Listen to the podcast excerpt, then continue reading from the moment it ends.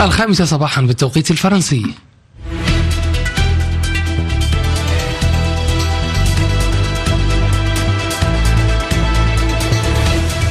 الساعة الثانية من صباح مونتي كارلو الدولية وفيها نشرة إخبارية جديدة أعدها ويقدمها نبيل شوفان. صباح الخير نبيل. صباح النور رضا. صباح الخير لكم مستمعينا والبداية بالعناوين.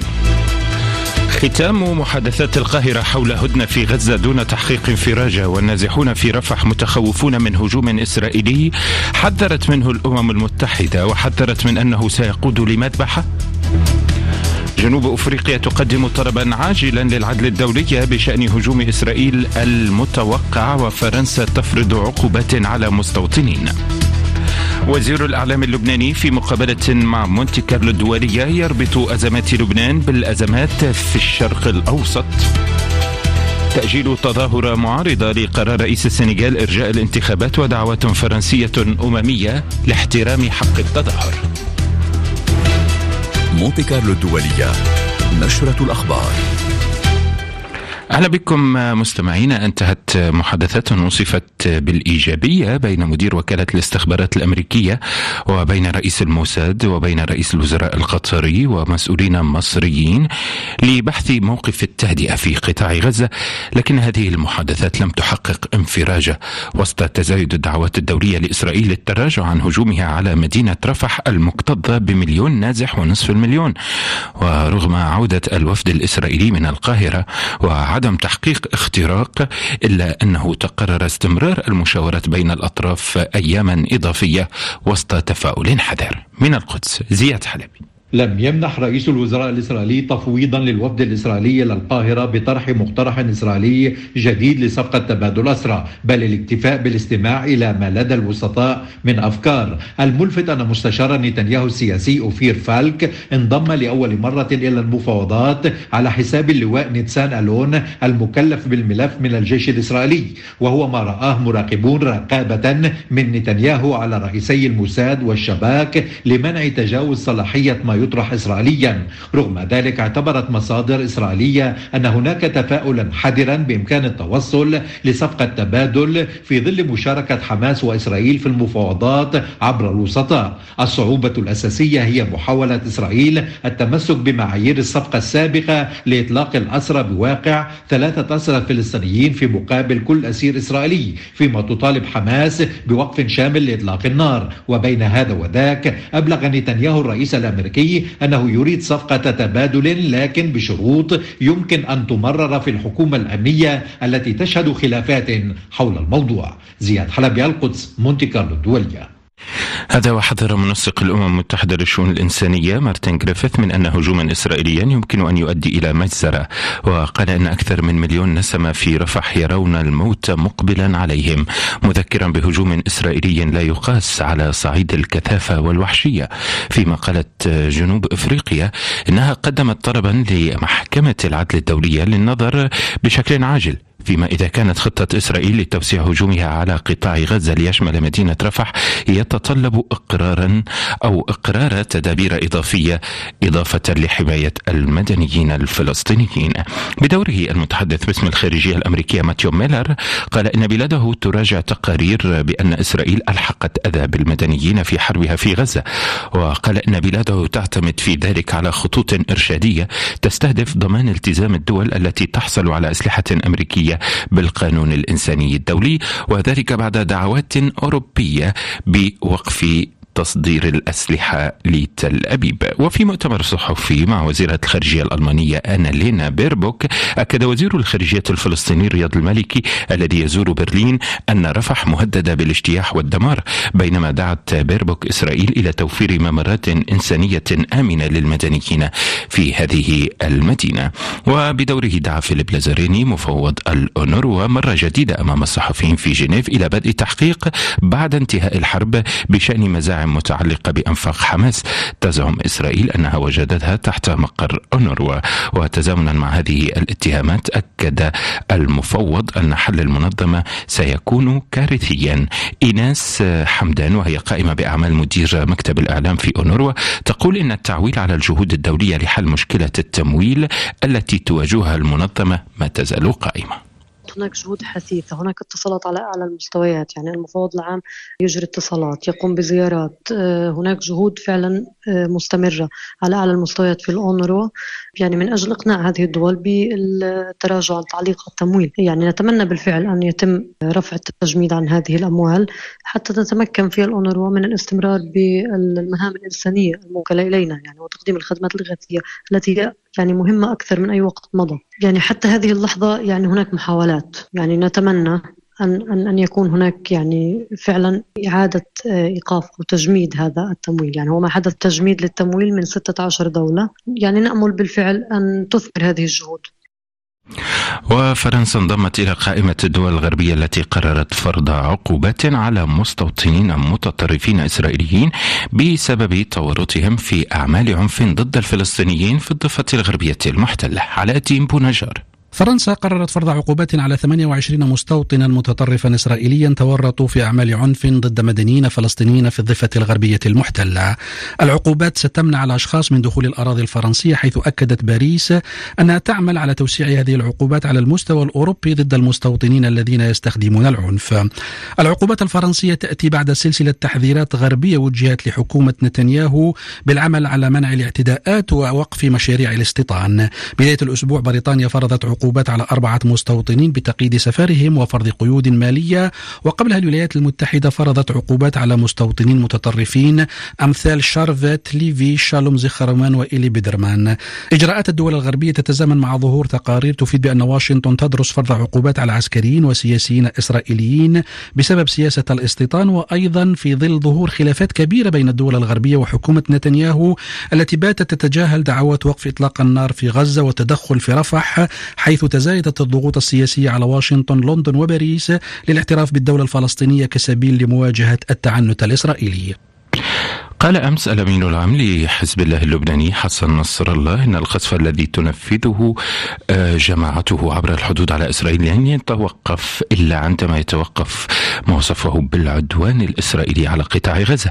يحدث ذلك بالتوازي آه، آه، مع استمرار التصعيد على الحدود الجنوبية بين لبنان وإسرائيل. وأمس وفي سياق مقابلة مع إذاعة مونتي الدولية أجاب وزير الإعلام اللبناني زياد مكاري على سؤال حول الأزمات التي يعاني منها. لبنان بدءا من الفراغ الرئاسي وليس انتهاء بموجة التصعيد على حدوده الجنوبية. قائلا إن أزمات الشرق الأوسط مرتبطة ببعضها ولا بد من تسوية شاملة.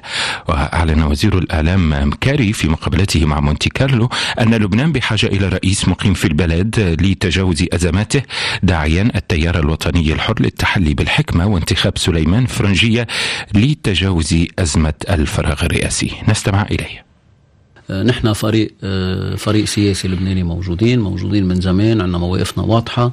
أكيد في مرشح لنا هو الوزير السابق سليمان فرنجية.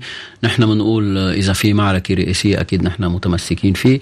بس هو بلسانه بيقول أنه إذا تم الاتفاق على أي مرشح آخر يعني هو بيلبي طموحاتنا يعني السياسية والوطنية نحن ما في مانع أبدا أنه أنه نمشي فيه. إنما بالوقت الحالي ما في مرشح حتى مرشح آخر للفريق الخصم. فمن هون بنقول إنه هو إسلامي فرنجي مرشح وهو موجود وهو واضح بمواقفه وواضح بأدائه وتاريخه يعني واضح وأبيض مثل الثلج بالنسبة لكثير من اللبنانيين. أنا أنا اللي بقوله إنه نحن بندعي التيار الوطني الحر إنه يعني يتحلى بالحكمة أكثر بهذا الخيار لأنه بالنهاية ما في يقول أنا ما بدي مثلا إسلامي فرنجي وما عنده طرح آخر يعني. إنه هذا هون بتصير أنت عم بتفوت بعملية تعطيل انت فيك تعطل بيكون عندك اداه تعطيل بإيدك بتعطل بس ما بتعطي حلول معناتها انت عم تأذي البلد كمان. إذا كنتم بالاستماع إلى وزير الإعلام اللبناني زياد مكاري متحدثا لأندري مهاوج مستمعينا يمكنكم إعادة الاستماع إلى المقابلة كاملة بالصوت والصورة على موقع الإذاعة دولية وكم إنها الخامسة والدقيقة التاسعة بتوقيت باريس. تستمعون إلى نشرة إخبارية مفصلة من إذاعة مونتي كارلو الدولية.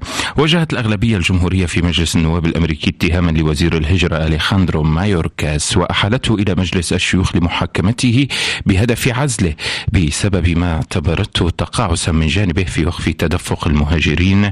خطوة اعتبرها الرئيس الديمقراطي جو بايدن غير دستورية وبايدن ندد بتصريحات سلفه ومنافسه المحتمل في الرئاسيات المقبلة. المقبلة دونالد ترامب بشأن حلف الناتو ووصفها بأنها خطيرة وغير أمريكية.